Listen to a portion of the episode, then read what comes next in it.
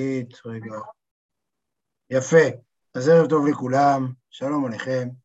אנחנו, כמו שכתבתי גם בהודעה של היום, אנחנו בפרק הכי קצר בתניא, שבעצם ממשיך את המהלך של, של הפרק הקודם, ולדעתי, אני אומר את זה לא במאה אחוז ביטחון, כי אנחנו נראה את זה בפעם הבאה, אבל אני חושב שהוא חותם איזושהי חטיבה, ובעצם מהפרק הבא, מפרק מ"ח, אנחנו בעצם הולכים לקראת שישה פרקים, שאיתם גם נסיים את התניא, שעושים איזה מהלך אחר, שנועלים את המהלך באופן כללי, ואנחנו נראה את זה, ב, נראה את זה בשבועות הבאים. באופן כללי אנחנו בתוך מהלך של כוונת המצוות, כוונת המצוות, איך לעורר את האהבה. שזו בעצם השאלה, שאלת מיליון הדולר, שהוא עושה כבר אה, הרבה מאוד פרקים, כמעט עשרה פרקים כבר, שבעצם הוא מנסה אה, לאפשר לאדם שהוא אדם רגיל, הוא אדם שמצד, כשאומרים לו אהבה, אז אני אגיד את זה ככה, הוא אוהב שוקולד, הוא אוהב לישון, הוא אוהב את העולם, הוא אוהב את עצמו. והאדם הרגיל הזה, בעל התניא, מנסה ליצור אצלו פתאום איזה טוויסט ולהכניס להכניס לו תשוקה ואהבה ורגש מאוד מאוד חי כלפי אלוהים, כלפי הקדוש ברוך הוא, יראה ואהבה. שהמטרה של זה היא כפולה, היא גם, קודם כל, כמו שהוא אומר כל הפרקים האלה, להפוך את המצווה שלו למצווה שהיא לא, שהיא עם כנפיים, כלשונו. מצווה עם כנפיים, כלומר מצווה שמשפיעה בעולם, מצווה, ש, מצווה שיוצרת איזה משהו מכונן בעולם כולו. זה מצד אחד. אה, אה, אבל מעבר לזה היא גם נועדה, הרי אנחנו רוצים בעצם, כל הזמן העבודה עם בינוני, היא ליצור איזו מידה של אמון בכך שהנפש, לא רק שהנפש, הבינוני בטוח, האדם שעליו אני מדבר, יודע שהנפש הבהמית היא אמיתית. היא אמיתית כי הוא יודע, כי עובדה שאנחנו רוצים לשרוד ואנחנו רעבים, ורעב זה תחושה מאוד מאוד מאוד מאוד אה, מובנית בגוף שלנו, וצמא, ועייפות, וכאב. אנחנו מגיל מאוד מאוד קטן מתרגלים לראות את העולם הפיזי ואת הנפש, דרך הנפש הבהמית שחווה אותו, כמאוד מאוד מוחשי. לעומת זאת, הנפש האלוקית, אנחנו כל הזמן בחשד כלפיה. כל הזמן אנחנו לא בטוחים אם היא נכונה, היא אמיתית. זה אגב אחד ההבדלים, יש גם, לא ניכנס לזה היום, אבל מדברים על תורת המוסר, גם תורת המוסר הרבה פעמים מדברת על נפש אלוקית ונפש בהמית, על נפש חצויה, נפש החי מדבר על זה בכמה מקומות ועוד. ההבדל הגדול הוא ששם יש באמת חשדנות כל הזמן, האם באמת, אתה כל הזמן צריך להוכיח שזה אמיתי, שהנפש האלוקית שלך היא אמיתית, שאתה באמת אוהב אלוהים. אתה אני אומר, אתה לא צריך להוכיח כלום, ברור שיש לך נפש אלוקית, אבל מה שבכל זאת הוא מנסה לעשות בפרקים האחרונים, זה ליצור איזשהו מימד שבא ליצור אותנטיות, ליצור חיבור. כלומר, אי אפשר, הוא, בעצם אתה יכול לחיות כל החיים באיזו אתכפיא, בכפייה מלאה, בשום אותנטיות, שום חיבור רגשי, ולעשות את המצוות שאתה צריך. אבל בטווח ארוך, הדבר הזה, הוא כן רוצה ליצור איזשהו מימד של חיבור. עכשיו, בפרק הקודם, הוא בעצם אמר, בואו, איך אני מעורר את האהבה? אני מעורר את האהבה באמצעות הטריק של כמים הפנים לפנים כן לב האדם לאדם. ואיך אני מעורר את האהבה? הוא מתאר, אני אומר טריק, כי הוא ככה מתאר את זה. כלומר, כאשר תרגיש כמה הקדוש ברוך הוא אוהב אותך, ממילא זה עושה חשק לאהוב אותו בחזרה. זה כמעט, זה כמעט טבעי, החיבור הזה. והוא מסביר שם בהרחבה רבה, וזה פרק בעיניי מאוד מאוד חזק. כי הוא שם, הוא לא, הוא בעצם מראה איך הקדוש ברוך הוא אוהב אותך ונמצא איתך, למרות שאתה לגמרי, יש שם מונח בטינופת ובזוי ומושפל ובחושך, יש שם שם תיאורים מאוד קשים כלפי האדם הזה, שבכל זאת מסוגל להיות מחובר לחלוטין לקדוש ברוך הוא. הוא אומר, הדבר הזה, כאשר אדם אומר, האם הקדוש ברוך הוא ככה מאיר אליי פנים, ובא ומאיר פנים לאדם הזה המוטל בהשפעה, ולוקח אותו ומקרב אותו לחדר מפנים מחדר, אז ודאי שהדבר הזה מעורר אהבה. בפרק הזה הוא ממשיך, ובאורך פלא, שזה השיעור, השבוע הבא לא נקיים שיעור, החלטתי כבר, נצא לפגרת פסח, אבל פעם הבאה שניפגש זה בעצם עוד שלושה שבועות אם ככה, אבל בעצם אם ככה יש לנו היום מופת, כי השיעור שלנו ממש עוסק בפסח, ביציאת מצרים. זה אחלה וזה פרק ממש אני חושב שהוא פרק חזק, אפשר ללמוד אותו עוד פעם, כל אחד מוזמן ללמוד אותו עוד פעם ככה בערב פסח. פרק חזק מאוד, שנוגע, ממשיך את הנקודה של כמה פנים לפנים, אבל גם כאן בעצם מתאר לנו את הקשר בין הקדוש ברוך הוא לבין הבינוני. ובעצם הופך את יציאת מצרים לצורת החיים הבסיסית של הבינוני. יציאת מצרים זה אירוע מהעבר, אבל זה גם, זה גם איזה משהו בסיסי שמתאר את עבודת השם שלו. ואת זה נראה עכשיו, וניכנס לפרק עצמו. אז זה פרק, כמו שאתם רואים, פרק קצר, רואים אותו במסך אחד, שזה אה, פשוט לנו, ברוך השם. לדעתי באמת זה הפרק הכי קצר בתניא. והנה בכל דור ודור, וכל יום ויום, חייב אדם לראות עצמו כאילו יצא היום ממצרים. אז אנחנו אומרים את המשפט הזה, הוא משפט מוכר, אנחנו רואים אותו בהגדה, אה, אבל פה הוא מוסיף אליו שני, שני מילים. א', בהגדה בכל דור ודור חייב אדם לראות עצמו כאילו יצא ממצרים. אז פה יש בכל דור ודור וכל יום ויום, וגם כאילו יצא היום ממצרים. כלומר, יש כאן משהו שבעל נתניה מנסה להפוך להרבה הרבה הרבה יותר עכשיו. חייב, כל, כל דור ודור וכל יום ויום, חייב כל אדם, רק היה חסר שהוא יכתוב כל אדם, לראות עצמו כאילו הוא יצא היום ממצרים. יציאת מצרים היא לא אירוע היסטורי והיא גם לא אירוע רק לאומי.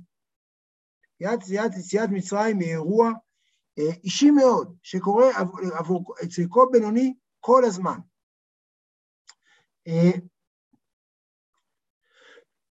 סליחה. והיא יציאת נפש האלוהית ממאסר הגוף. משחא דחיביא, אור הנחש, שנייה נסביר, להיכלל בייחוד אור אינסוף ברוך הוא על ידי עסק התורה והמצוות בכלל.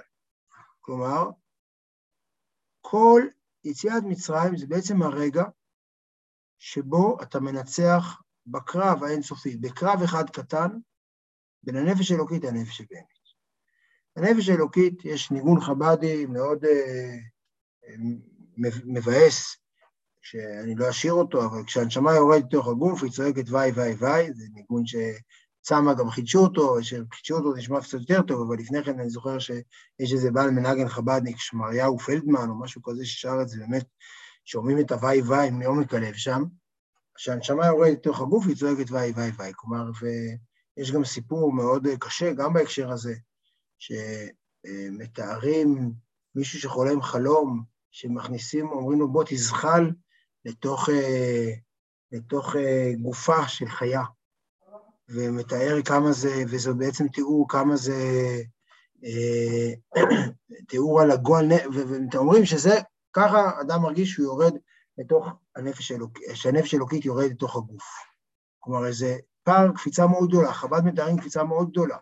זה מאוד שונה מתיאורים אחרים של הרב קוק והכל. בעצם והתפיסה של חב"ד, התפיסה של בעל התניא, זה שהגוף הוא בסופו של דבר מאסר. והמאסר הזה הוא בעצם מצרים שלנו. עכשיו, המאסר הזה הוא לא בגלל שאנחנו רואים, זה, זה התפקיד שקיבלנו. כמו איזה הודיני, קיבלנו את, ה, את, ה, את, ה, את השלשלאות האלה על מנת לצאת מהן. וכל מה שאנחנו רוצים מהם זה שואו גדול. אז זה יציאת נפש האלוהית ממאסר הגוף, משחא דחיביא, אור הנחש, להיכלל בייחוד אור אינסוף ברוך הוא עד עסק התורה והמצוות בכלל. כלומר, כל פעם שאדם לומד תורה ומקיים מצוות, הוא בעצם אה, לרגע אחד הופך את הנפש האלוקית לעיקר ואת הגוף, את המאסר של הגוף, שהוא מה שמאפשר לתפוס את כל העולמות, לטפל. הדבר הזה הוא הרגע שבו הוא נכלל, הוא בעצם מפסיק להיות תחת עולם, מגבלות של העולם הזה, ותחת מגבלות של המיצרים, והוא לגמרי פתאום הופך להיות, אה, הוא שובר את הגבול, הוא נהיה חלק מהאינסוף של אלוהים, הוא נהיה חלק מאלוהים. וזה יציאת מצרים. כל פעם שאדם מקיים מצווה, כל פעם שאדם לומד תורה, הוא בעצם יוצא ממצרים, הוא בעצם שובר את כל המגבלות של העולם ומסוגל להתנתק מהם לגמרי. ובפרט בקבלת עול מלכות שמיים בקריאת שמע, שבה מקבל וממשיך עליו ייחודו יתברך בפירוש. כלומר, הדבר, הרגע השיא של החירות, הרגע שבו היהודי הוא הכי בן חורין, זה הרגע שבו הוא קורא קריאת שמע. כי כאשר הוא קורא קריאת שמע, הוא בעצם עוצם את העיניים, עצימת עיניים זה סוג של אה, ביטול של העולם, הוא רגע לא רואה את העולם, העולם הופך להיות עין. הרי אמרנו כמה פעמים כבר שהמטרה של עבודת השם זה להפוך את ה...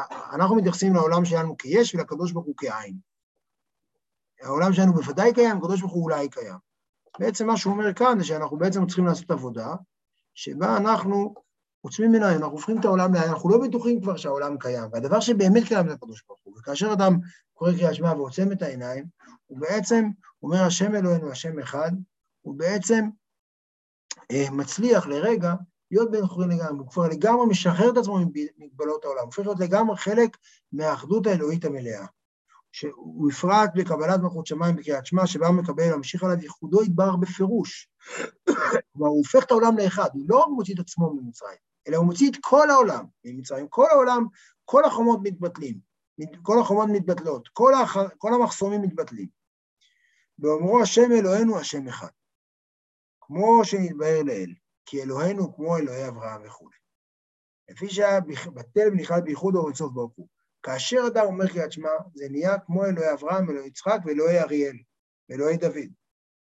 כלומר, אדם, האלוהים הופך להיות, אתה הופך להיות לגמרי מרכבה לשנה, הופך להיות מקום, לגמרי שאלוהים שורה עליו, עובר להיות כלי לחלוטין להתגלות של אלוהים בעולם הזה ולביטול החציצה האינסופית בין העולם לבין אלוהים. והוא אומר כאן דבר מאוד מאוד חזק, הוא אומר בעצם שכל אחד, כמו שאומרים אלוהי אברהם, אלוהי יצחק ואלוהי יעקב, קריאת שמע מאפשרת לנו לחלוטין להפוך להיות, אלוהים הופך להיות שלנו, הופכים, אלוהים הופך להיות לעבור דרכי, אתה הופך להיות לגמרי מפולש ושקוף וצינור לאלוהות בעולם הזה. ושום דבר, וכאן שוב אני חוזר לנקודה שאמרתי אותה גם בפרק קודם והקודם קודם, אין כאן שום תנאי מקדים. לא משנה לי מה עשית לפני שעה ומה תעשה עוד שעה. משנה לי שכרגע אתה, אתה שם. תכף הוא יגיד את זה עוד יותר. אבל הנקודה המרכזית היא שיש כאן רגע של חירות מוחלטת, כאשר אדם, כל מצווה היא רגע של חירות. כל, וקריאת שמע בפרט רגע של ההכרזה של החירות הזאת. אני לא שייך לכאן, אני לא שייך לגבולות האלה, אני לא שייך לעצמי, אני שייך לאלוהים. רק שאברהם, לפי שהיה, אז כמו שנתבהר לעיל, כי אלוהינו כמו אלוהי אברהם, לפי שהיה אברהם, בטל ונכלל בייחוד אור אינסוף ברוך הוא. אברהם תמיד היה בעמדה הזאת. אברהם, הוא לא היה, בעצם האישיות שלו כולה הייתה אלוהית. כולה הייתה מוכפפת לאלוהים. רק שאברהם זכה לזה במעשיו הילוכו בקודש ממדרגה למדרגה. כמו שכתוב, וישא אברהם הלוך ונסוע וגומר. כלומר, אברהם כל החיים שלו הלך בזה, זה היה החיים שלו. הוא, זה, הוא, עשה, הוא זכה לזה באמצעות המעשים שלו וההילוך שלו, וכל החיים שלו זה משהו. כשהוא הלך ונסע, זה הסיפור. הוא הלך ונסע מזה, ממדרגה למדרגה. אבל אנחנו, אנחנו, זה רק אני אומר, הפוזיציה של אברהם מטילה עליו אחריות אדירה, זהו. אצלנו זה לא ככה. אנחנו, ירושה ומתנה היא לנו, שנתן לנו את תורתו. והלביש בה רצונו וחוכמתו יתברך. אצלנו זה לא תלוי בנו באיזה רצון פנימי ואיזה משהו שבוקע בנו כמו אברהם, אצלנו זה מתנה שקיבלנו. קיבלנו מרחב שברגע שאנחנו נכנסים אליו, אנחנו לחלוטין, לחלוטין שייכים אליו, לחלוטין הופכים להיות חלק ממרחב האלוהות של העולם. ואנחנו ירושה ומתנה היא לנו, שנתנו את תורתו, והלביש בה רצונו וחוכמתו יתברך, המיוחדים, הרצון והחוכמה, במהותו ועצמותו יתברך בתכלית האיחוד. כן, התורה והמצוות מלחלוטין מאפשרים לנו לרגע, לחלוטין להיות חלק מהאיחוד האלוהי, לעזוב את כל גבולות העולם. כל פעם שאדם מקיים מצווה, הוא מפסיק להיות שייך לעולם הזה. הוא מתחיל להיות שייך לכל משהו שהוא בלתי מוגבל. וזה ירושה ומתנה, זה לא דורש מאיתנו, קיבלנו את המפתח הזה, זה מפתח שקיבלנו ואנחנו יכולים להשתמש בו בכל עת והוא שלנו לגמרי. הוא הופך את אלוהים לשלנו, זה לא משהו שתלוי בנו כמו אברהם, שהמוקד הוא בו, הוא חייב להוכיח הוא לא צריך, לא להוכיח את עצמו, כי היה מוכרח לגמרי, אבל זה הבדל דרמטי. יש לנו משהו שהוא הרבה יותר קל מהרבה בחינות, וזה גם לא תלוי בעבודה הפנימית שלנו. והוא נתן לנו את התורה והמצוות, והרי זה כאילו נתן לנו את עצמו כביכול. כמו שנתבהר בזוהר הקדוש של פסוק, ויקחו לי תרומה. ויקחו לי תרומה, כלומר, מה זה ויקחו לי תרומה? ודלי, כלומר, אותי, והיה לו לומר, הוא תרומה, אלא משום דכול אחד אין שם. כלומר, הפסוק, יש פה גם את הזוהר, בואו בוא, קודם כל נציב את הזוהר, ואז נגיד מה בעל נתניה אומר על הזוהר הזה. ויקחו אותי תרומה, כלומר, כאשר אדם נותן תרומה למשכן, המקרא לא יוצא מידי פשוטו כל אלה, זה אותו רעיון, כאשר אדם נותן תרומה למשכן, אז ויקחו אותי, אתה בעצם, אין, אה, זה מפסיק להיות כאן איזה, אין פה איזה אלוהים שנמצא שם ואתה מביא לו תרומה. אלא ברגע שאתה מביא לו תרומה, אתה אתה מקבל אותו, ויקחו אותי תרומה. אתה פתאום מתחבר אליו לגמרי. יש כאן ביטול לחלוטין של למי אני נותן. כלומר, יש לנו את היחסים שבינינו ובין הקדוש ברוך הוא, אנחנו בדרך כלל מתייחסים אליהם כי אנחנו והוא. ברגע שאנחנו מקיימים מצווה, מתבטל אנחנו ויקחו איתו, אנחנו מקבלים מהמצווה, הוא עצמו. דלי, כלומר אותי. אבל, שנייה, סליחה, והיה לו לומר הוא תרומה. כלומר, ויקחו אותי ותרומה. כלומר, בגלל ש... אתה, לוקח את הקדוש ברוך הוא ואת התרומה, זה בעצם הרעיון, כי אם אתה מביא לו תרומה, אתה לוקח אותו ואת, ואת התרומה. הוא אומר, אבל זה לא, אין הוא תרומה, זה אותו דבר, אלא משום דכול אחד אין שם היטב. כלומר שהרעיון הוא שאתה, ברגע שאתה מביא תרומה, זה לא שאתה לוקח את, באמצעות המצווה, יש כוונה של מצווה שמתלבשת על מצווה, ואז אתה מקבל גם את הקדוש ברוך הוא, אלא זה ביחד, הכוונה והמצווה, החיבור שלך לקדוש ברוך הוא ימלא והוא חלק מהמצווה עצמה. וזהו שאומרים, ותיתן לנו השם אלוהינו באהבה, כי באור פניך נתת לנו השם אלוהינו. כלומר, מה הקדוש ברוך הוא נתן לנו? הוא לא נתן לנו תורה ומצוות, הוא נתן לנו, ותיתן לנו את השם אלוהינו. הוא נתן לנו באור פניך נתת לנו השם אלוהינו, נתת לנו באור פניך נתת לנו את השם אלוהינו. כלומר, מה שקורה כאן, מה שקורה כאשר אדם מצווה הוא לחלוטין מקבל את הקדוש ברוך הוא, נהיה אחדות מוחלטת בינו ובין הקדוש ברוך הוא, וזה הרעיון של, של החירות המוחלטת, של יציאת מצרים, שזה כל אחד מאיתנו קורא לו, וזה יציאת מצרים, זה האירוע של החיים של הבינוני, שלמרות שהוא מיש, נמצא במאסר הגוף, בפרק הקודם הוא דיבר על זה בהרחבה, על זה שהוא מטונף, על זה שהוא שפל, ועל זה שהוא מלא קליפות, הוא כתב על זה באמת כמה תיאורים מאוד מאוד, מאוד נוקבים שם, הפוזיציה שלנו היא פוזיציה כל הזמן של יציאת מצרים, שלא משנה, מצרים נשארים שלמים. כשעם ישראל יוצא ממצרים, הוא לא בשל, הוא לא מתאים. זה חלק מהחולשה של יציאת מצרים, אבל זה חלק מהעוצמה, שיציאת מצרים לא מגיעה אחרי שעם ישראל עבר תה, תהליך, הוא לא בשל, יש שם אנשים, דתן ואבירם, ויש שם עוד כל מיני ערב רב, והערב רב הזה זה אנחנו, זה חלק מאיתנו.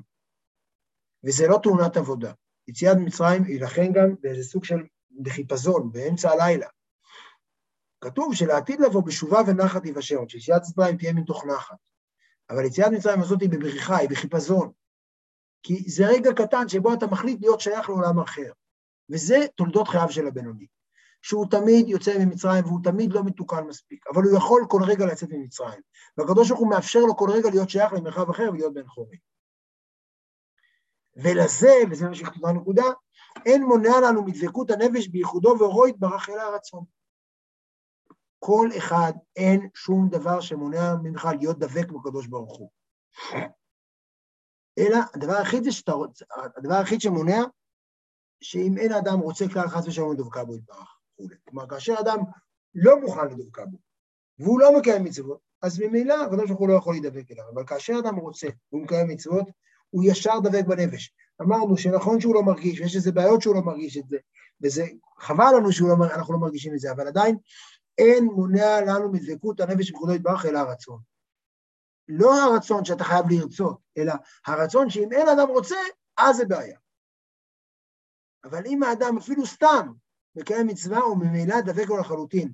ולכן היהודי הזה, שבאמצע הלילה באו ואמרו לו יאללה יוצאים ממצרים, והוא לא הבין למה, והוא לא התלהב, ובטח לא רצה תורה, אבל יצא ממצרים.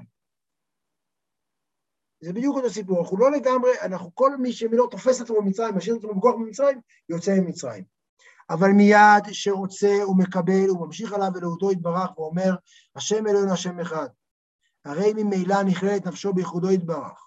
באותו רגע, הוא לחלוטין שייך למרחב אחר. דרוח הייתי רוח ואמשיך רוח. כלומר, ברגע שהוא אומר את זה, רוח מביאה רוח וממשיכה רוח. הרוח שלו, שהוא אומר השם אלוהינו השם אחד, ממשיכה את הרוח של הקודש ברוך הוא, ממשיכה, ממשיכה ויוצרת רוח שלישית שהיא של שניהם. והיא בחינת יציאת מצרים. ולכן תקנו פרשת יציאת מצרים בשעת קריאת שמע דווקא, אף שהיא מצווה בפני עצמה, ולא מצוות קריאת שמע, כדאית בגמרא ופוסקים, אלא מפני שאין דבר אחד ממש. כלומר, את, ה, את הפרשה השלישית של אה, ציצית, שקוראים אותה בגלל הזכירת אה, יציאת מצרים, יוכלו לומר גם בסוף התפילה. הבחירה לשים איזה חלק מקריאת שמע היא כי קריאת שמע עצמה היא יציאת מצרים. קריאת שמע זה רגע שבו אנחנו יוצאים מכל הכבלים שלנו, ומיוחדים בייחודו ואורו יתברך. זה הרגע, ולא משנה שוב מי אתה ומה עשית קודם ומה עשית שעה אחר כך. זה סיפור החיים שלנו. לא משנה שחצי ממך לא מבין את זה. אבל זה מה שהקדוש ברוך הוא מאפשר לך. וכן בסוף פרשת יציאת מצרים מסיים גם כן, בדיוק את הנקודה הזאת, אני השם אלוהיכם. אני האלוהים שלכם, אתם הופכים, כלומר, אלוהיכם כנראה גם אני האלוהים שלכם, אני המלך שלכם. אלא אני אלוהיכם, האלוה, אני, אני בכם, אני אתם. המחיצה בינינו לחלוטין נסדקה, ואנחנו עברנו, אנחנו מיוחד, מאוחדים לחלוטין. וזה הרעיון שבעצם פרשת של היציאת מצרים. יציאת מצרים זה הסיפור חיים של הבינוני, וזה המשך של הסיפור של המים הפנים לפנים, שבעצם אומר לך, תשמע, זה מה שהקדוש ברוך הוא נותן לך. עכשיו, האם זה גורם לך לאהוב אותו? האם זה גורם לך קצת חשק אליו? שזה מה שהוא מנסה לעורר בכל הפרק הזה, את הרעיון של כמה עם הפנים לפנים, שבעצם הקדוש ברוך הוא ככה מאיר אליך פנים, ככה מאפשר לך, הוא ככה מתקרב אליך, אולי זה יעשה לך שגם קצת יתקרב אליו. וזה בעצם מה שהוא מדבר כאן, וזה נותן לנו גם מאוד חזק את הרעיון של יציאת מצרים, לא כרגע היסטורי. אנחנו בכלל לא בשיעור היסטוריה, אנחנו גם ברגע פשוט שבו בן אדם מפסיק להיות כפוף לעולם הזה, אלא הוא נהיה בן חורי לחלוטין ושייך, לה, הוא פתאום הופך להיות חלק מאלוהים. אני השם אלוהיכם, אני השם אלוהיכם כמו אלוהי אברהם. אני אלוהיכם, ש... אני האלוהים שלכם, אני עכשיו, אתם הנוכחות שלי בעולם, אתם הביטוי שלי בעולם, כמו שאברהם היה הביטוי שלו בעולם. זה הרעיון שהוא מאפשר לנו באמצעות קריאת שמע. זה הפרק הזה, שהוא פרק קצר מאוד. זה משנה, זה משנה אם כאילו העניין של הכוונה כאן, זאת אומרת, הרי דיברנו על העניין של המצוות, איך ש... כמה, זאת אומרת, איזה כוונה אתה צריך להגיע לזה, זאת אומרת, האם זה תלוי בזה או שזה לא משנה? הכוונה, זה בדיוק מה שהוא אומר, אני צריך לרצות מספיק. לא, לא להיות לא רוצה. כאן הוא מוריד את הכוונה לדרגה מאוד מאוד נמוכה אפילו, אבל אלא אם כן, כמו שאני אראה שוב בפרק, אקרא את זה שוב רגע במילים שלו, אה, אה, אם אין האדם רוצה כלל, כלומר, הכוונה המדוברת כאן, זה לא שלפחות האדם רוצה, אלא הרצון, מה שיכול למנוע ממך, זה שאם אתה אומר אני לא רוצה, אבל כל עוד אתה אומר אני, אני כל עוד אתה לא אומר אני לא רוצה, ואתה אומר קריאת שמע, ממילא זה מוכיח שאתה רוצה, אבל כמובן רק דרך מצוות, אבל הכוונה כאן המרכזית היא לא להגיד אני לא שייך לזה, להגיד. מספיק אם אתה לא אומר לא. אם אתה אומר לא, אז זה כבר חוסם. יש, זהו, יש, יש כאילו את העניין של המחיצה המבדלת, אבל אני אומר, אפילו בקיום המצווה, לפעמים בן אדם עושה מצווה ממש לא לשמה, זאת אומרת, הוא הולך לבית הכנסת ו- ונמצא שם וזה, אבל הוא לא, אבל תשמע, כולם הולכים וכולי וזה, אז כאילו, אז הוא שמה וכולי. אבל הוא לא באמת, אה, אין לו את ההזדהות הזאת עכשיו, או שהוא לא יודע אותה, או שהוא לא יודע, או שהוא, או שהוא לא רוצה, זאת אומרת, גם כשהוא מקיים מצווה, הוא לא עכשיו אה, מתחיל אה, להגיד, אני, אני עכשיו אני מרגיש חלק מאלוקים בעולם, אני היד האריכתא שלו וכולי, ובאמת איזושהי הזדהות זאת אומרת, אנחנו רואים, הצדיקים היו עושים עבודות ומייחדים ייחודים וכוונות כדי להגיע לא, לאותו מקום, להתבטלות המוחלטת וכולי, ואנחנו לא כאלה, זאת אומרת, השאלה היא איך, איך, אה, איך בן אדם עכשיו, שהוא, לא יודע מה, נותן צדקה למישהו, או עושה איזשהו משהו שהוא, אה, זאת אומרת, שכן, שכן זה כן, זה כן יקרה, אפילו ברמה הכי בסיסית. תראה, בפרקים הקודמים הוא נתן כל מיני כוונות שונות, ודיברנו על כוונה שבה אתה יודע מי זה הקדוש ברוך הוא, כוונה שאתה רוצה לרצות, ונתנו כל מיני דרגות. דווקא כאן, אני חושב, הוא קודם כל משלים את המהלך, ולכן אפשר להגיד שזה קשור למהלך הקודם. אבל אם מסתכלים על הפרק הזה כפרק בודד לרגע, ואני חושב שמותר להסתכל על זה, אז זה הפרק עם הרמת כוונה, עם הדרישה, הכוונה הכי הכי בסיסית. כל עוד אתה לא אומר שלא בא לך. אם אתה אומר, אם אתה לא אומר לא, אז אתה כן. וזה בעצם האופציה הכי, הכי פשוט, הכי, הכי, הכי, הכי, לא קלה, אבל שממש מקרבת את זה לכל אדם.